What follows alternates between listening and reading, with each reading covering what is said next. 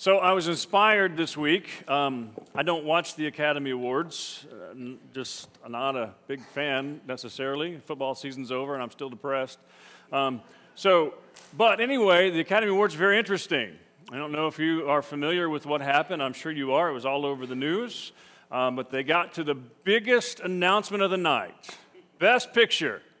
Last thing they do, a big celebration, and they announced La La Land as the winner. And all the people from La La Land came on stage and they had their awards and they were celebrating. And all of a sudden, somebody comes on stage and says, Wait a minute. We gave the award to the wrong movie. So they stopped. They had a new envelope. They opened the envelope and it was actually Moonlight. That was the best picture.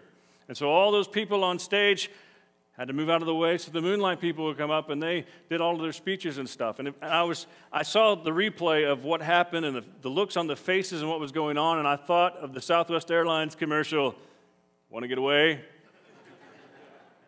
Because you really messed up. Right? And so this huge failure was. Uh, sent across the world, and people all over the world saw this amazing failure, and uh, you had to find out who did it, who messed up, and they found the guy that was texting instead of whatever was going on, and he wasn't paying attention, had the wrong envelope, and really felt foolish, right? So I, I saw that, and it really inspired me for today's message. Because all of us have failed. All of us have failure in our lives. And sometimes the failure is very public, like it was for the Academy Awards. Sometimes only a few people know. Sometimes only you and God know. A failure is something that we all deal with, something we all face. And so the question we're answering today is when failure is a part of my life and has been a part of my life, how do I find victory in that? How do I find victory when I have failed? How do I find victory, especially when I have failed against God? So today we're going to talk about Hosea and Gomer. Uh, and so we're going to be in Hosea 14, but before you turn there, there's a long story to get us there. All right, so I need to tell you the story of Hosea and Gomer. Hosea was a prophet, and God came to Hosea one day and said, Hosea, I want you to get married, and I want you to marry a woman who's going to be unfaithful to you. Now, that's quite a call, isn't it? But he did. They got married, they had several children, and we read the book. Uh, they were given very depressing names, and uh, I'll let you look that up on your own. Um, but it turned out that God was right. Gomer, the wife, she left Hosea. And not only was she unfaithful, but she pursued a life of prostitution. And after a life of prostitution, and after some time doing that, it turned out she became destitute and she, she sold herself into slavery, which was a common practice during that time. So God came to Hosea a second time and he said, Now, Hosea, here's what I want you to do. I want you to go find Gomer and I want you to buy her back and set her free and make her your wife again. Now, that would, just sounds really bizarre to us, but it was even more bizarre in that day and time. Okay? Because women had no rights, they had no position, they couldn't own property, they, they really had no power whatsoever except what was associated with their husband. And so, for Hosea to go and buy back his wife, to make her his wife again, the people would have looked at him like, You are crazy. You have every right by the law to not only divorce your wife, but to send her away and even have her killed if you choose to. And you can go find another wife. Why are you messing with this woman? Let her go. And so he went back and he, he purchased Gomer's freedom, took her back as his wife, and then all of that became an illustration for how the people of Israel have been treating God. And God was so frustrated with the people of Israel, and he said, You have been prostituting yourself with other gods. You have been chasing other things, and you have failed miserably. But in spite of myself, I still love you. So we pick up in Hosea chapter 14. It's the last part of the, of the book. It's on page 908 if you're using the Pew Bible. Hosea chapter 14. And God wants the people of Israel to overcome their failure. And here's what he says for them to do Hosea 14, verse 1, page 908 in the Pew Bible.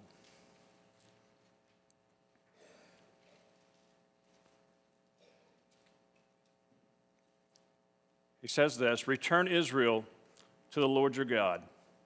Your sins have been your downfall. Take words with you and return to the Lord. Say to him, Forgive all our sins and receive us graciously, that we may offer the fruit of our lips. Assyria cannot save us. We will not mount war horses. We will never again say our gods to what our own hands have made. For in you the fatherless find compassion. I will heal their waywardness and love them freely, for my anger has turned away from them. I will be like the dew to Israel. He will blossom like a lily. Like a cedar of Lebanon, he will send down his roots. His young shoots will grow. His splendor will, will be like an olive tree, his fragrance like a cedar of Lebanon. People will dwell again in his shade. They will flourish like the grain. They will blossom like the vine. Israel's fame will be like the wine of Lebanon. Ephraim, what more have I to do with idols? I will answer him and care for him. I am like a flourishing juniper with fruitlessness. Your fruitlessness comes from me. Who is wise? Let them realize these things. Who is discerning? Let them understand. The ways of the Lord are right. The righteous walk in them, but the rebellious stumble in them.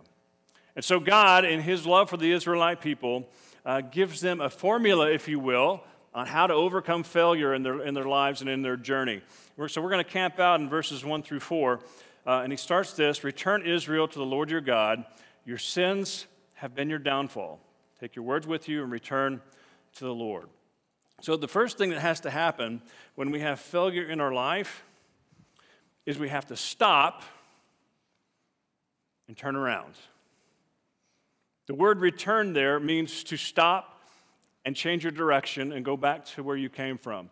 Have you ever, and, and so you understand, have you ever gone on a vacation and you've gotten 30 miles from home and you realize you left something at home that you had to have for the vacation?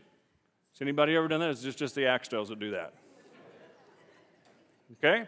And so you, you have this decision to make. Do I turn around and go get that thing we can't, we have to have, or do we try to make it without it?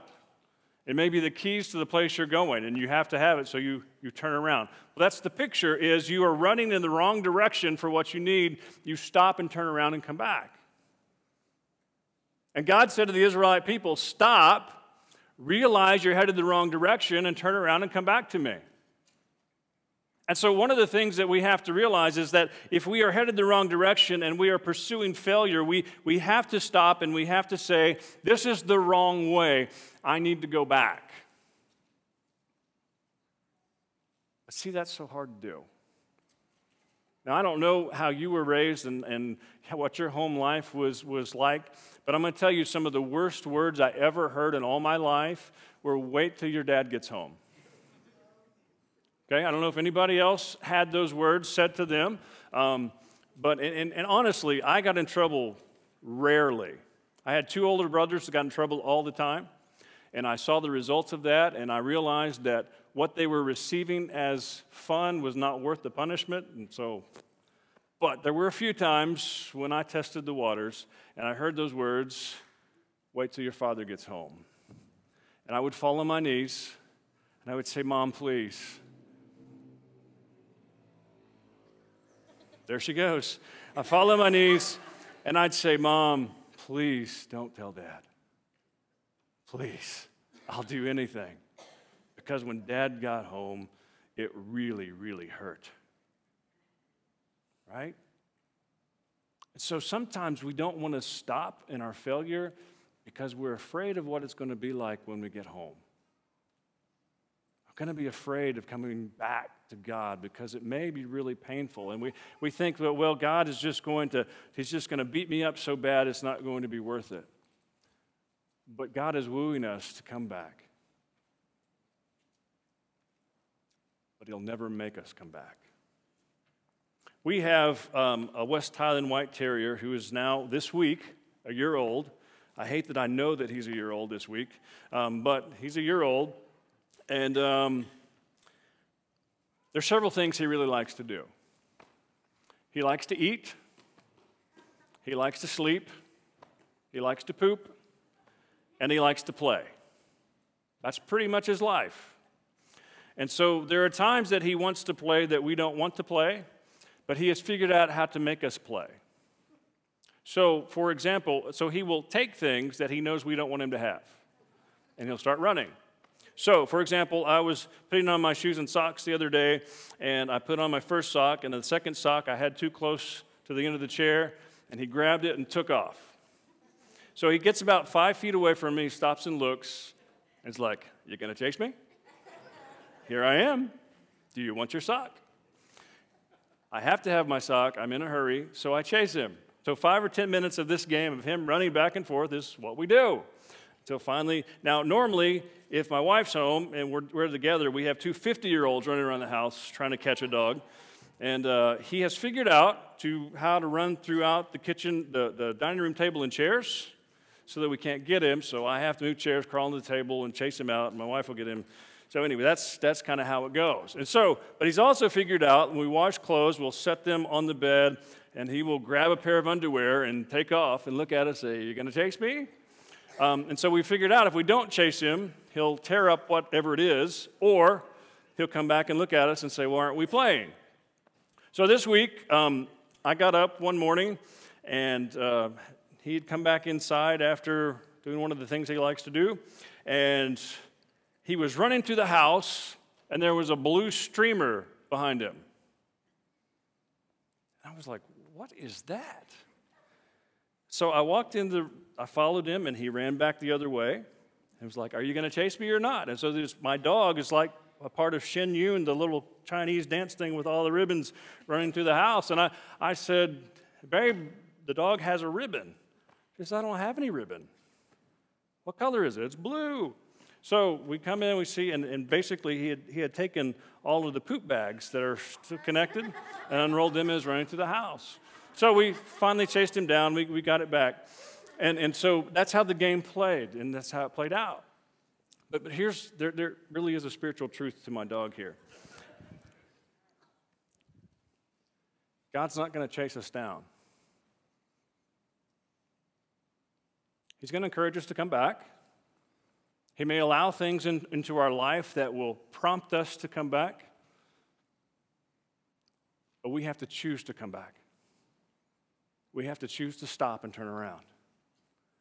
See, the Israelite people were having a struggle with that.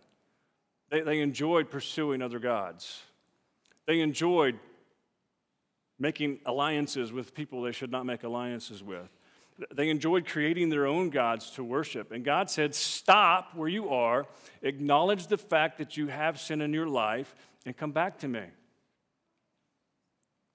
And this idea of having to admit that we're wrong, to admit that we failed, is a very difficult thing to do. But God says, I'm not going to hunt you down.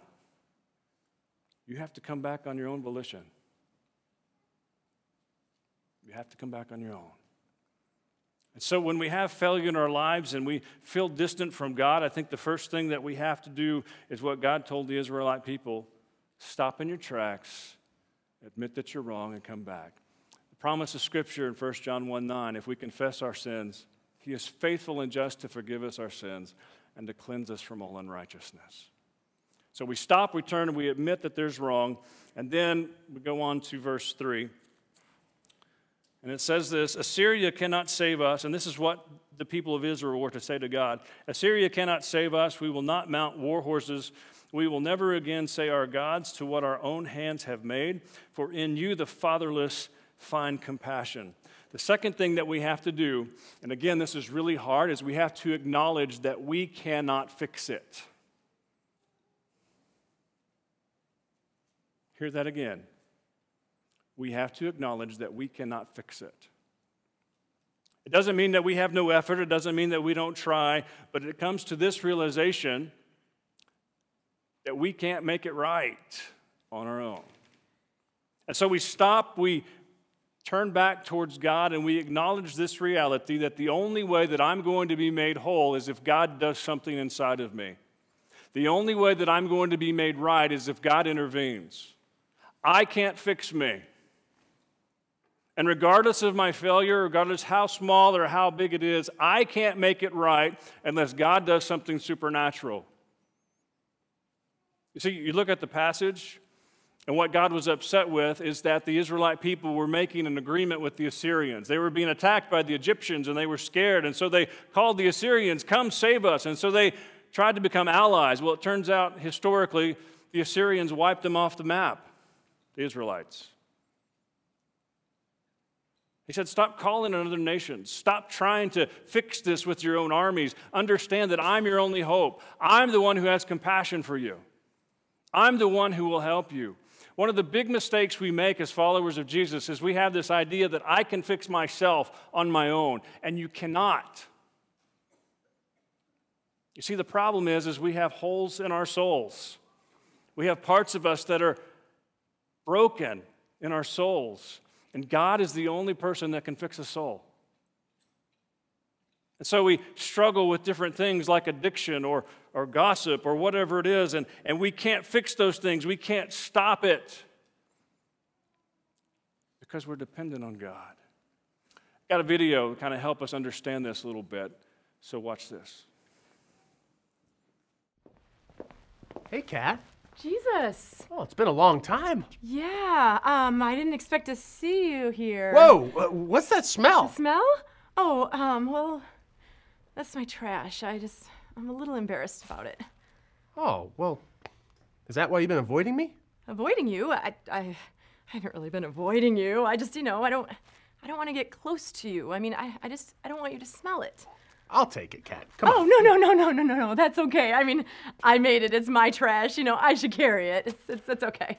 Yeah, but Kat, I mean, this is my job. Right. I take people's trash. That's what I do. So, Right. Okay. Well, maybe I could go and just clean it up a little bit, you know, and then I'll just I'll come back. no, Kat, I don't need you to do that. Um. Okay? I'll take it from you so you don't have to carry the weight. Oh well. I. Come on. Uh, Just just hand it over. All right? all Let go. Let go. Yeah? I Yeah? just- Yeah? How's that feel? weird. Wow. That is crazy. Just loosen it up a little Whoa, bit. check that out! I don't know if I've ever moved like that before. I mean, that is crazy. I just I feel so free and alive. I.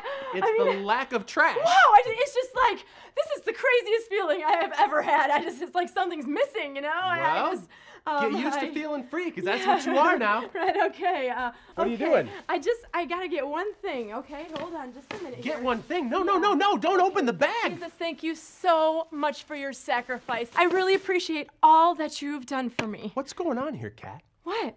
Look, I'll take the trash, but you need to put that back. Oh, um, no, actually, um, that's okay. This is mine. It's my piece. I want to keep it. No, it goes right back in the bag, so I'll help you. Here, no, no, no, put no. it here. No, Jesus, I, I, need to remind myself not to make more trash. I mean, that just Kathleen, makes sense. I will remind you not to make more trash. Oh, okay? well, Jesus, you know. That's what I do. I mean, we'll walk together. I know, but I should be in a better place than this by now. I mean, I just, I'm constantly doing things wrong, you know, and I, I'm just, I'm constantly letting you down. No, the only thing that's letting me down is, is, is you taking the stuff back. Okay. Look, I took care of the trash before you even created it. Oh. Look, don't you see what's happening? Every time I take your trash away, you come back and, and take another piece. And the more pieces you carry around, the more trash you attract. It reeks. Kat, when I look at you, I don't see your sin. I see you. The real you, the free you.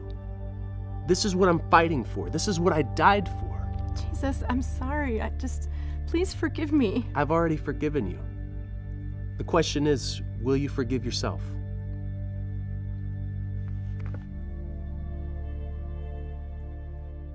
So we have this problem. We sometimes like our trash. And so the, the failures that we have, we, we sometimes keep pursuing them with everything that we have, and, and we don't stop and return and trust God to be the one to fix us. Verse 4 is so powerful and so important. I want you to look at that with me.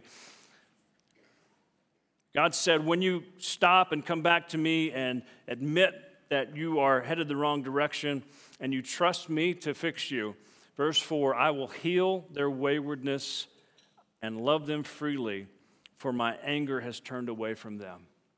That word turned is the same word in verse 1 for return. And God says, Listen, I will heal your waywardness. I will heal your desire to stray from me. I will make you whole. And I think what we have to understand is that God's goal for us in this life is not despair, it is not brokenness, it is wholeness. God desires for us to be whole. But yet, sometimes, like the girl in the video, we seem to like being unwhole or incomplete. But God's promise is listen, I can fix what's broken. I can fix your failure. But I need you to understand that it's bigger than you. I need you to trust. And so let me tell you from my own life a little bit how this works. And, and so w- when there is a, a reality in my life, a sin in my life that is recurring, one of the things that I do is, is stop and come back. And, but, but I go before God, and my prayer is this is God, there is something in my soul that's broken. And I know no matter how hard I try, I can't fix soul brokenness. And so I'm asking you to fix me. I'm asking you to make me whole. I'm asking you to fix the hole that's in my soul. Because I've done everything I know to do and I can't. Please help. And the promise of Scripture is I will heal your waywardness. I will heal your way- waywardness. And again, God's not going to chase us down. We're going to have to come back on our own. But the question is will we? Will we? So many followers of Jesus are stumbling through life with souls that are broken. And like the video said, Jesus looks at us totally different than we look at ourselves. He even loves us more than we do. We can trust Him to overcome our failure. Let's pray.